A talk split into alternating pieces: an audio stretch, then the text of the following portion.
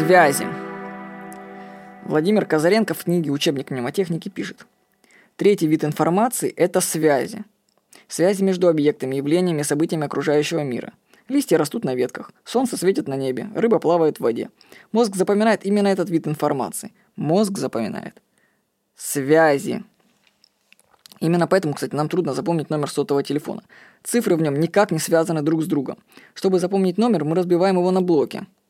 Ну, коды ассоциаций. И связываем их друг с другом. Чтобы запомнить цифры, их нужно визуализировать. В словах.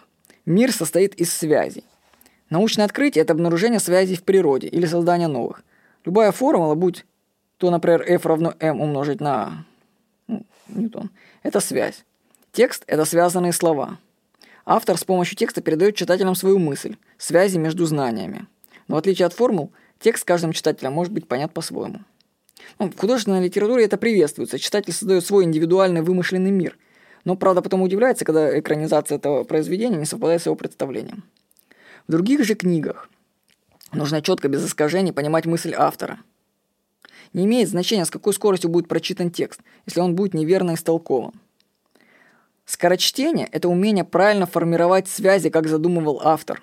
И это умение требует не столько чтения, сколько размышления над мыслями, осознания их. И предлагаю вам для обдумывания мысли. Нужно стремиться получать больше посредством меньшего.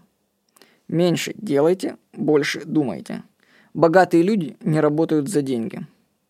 Мозг запоминает связи. С вами был Владимир Никонов.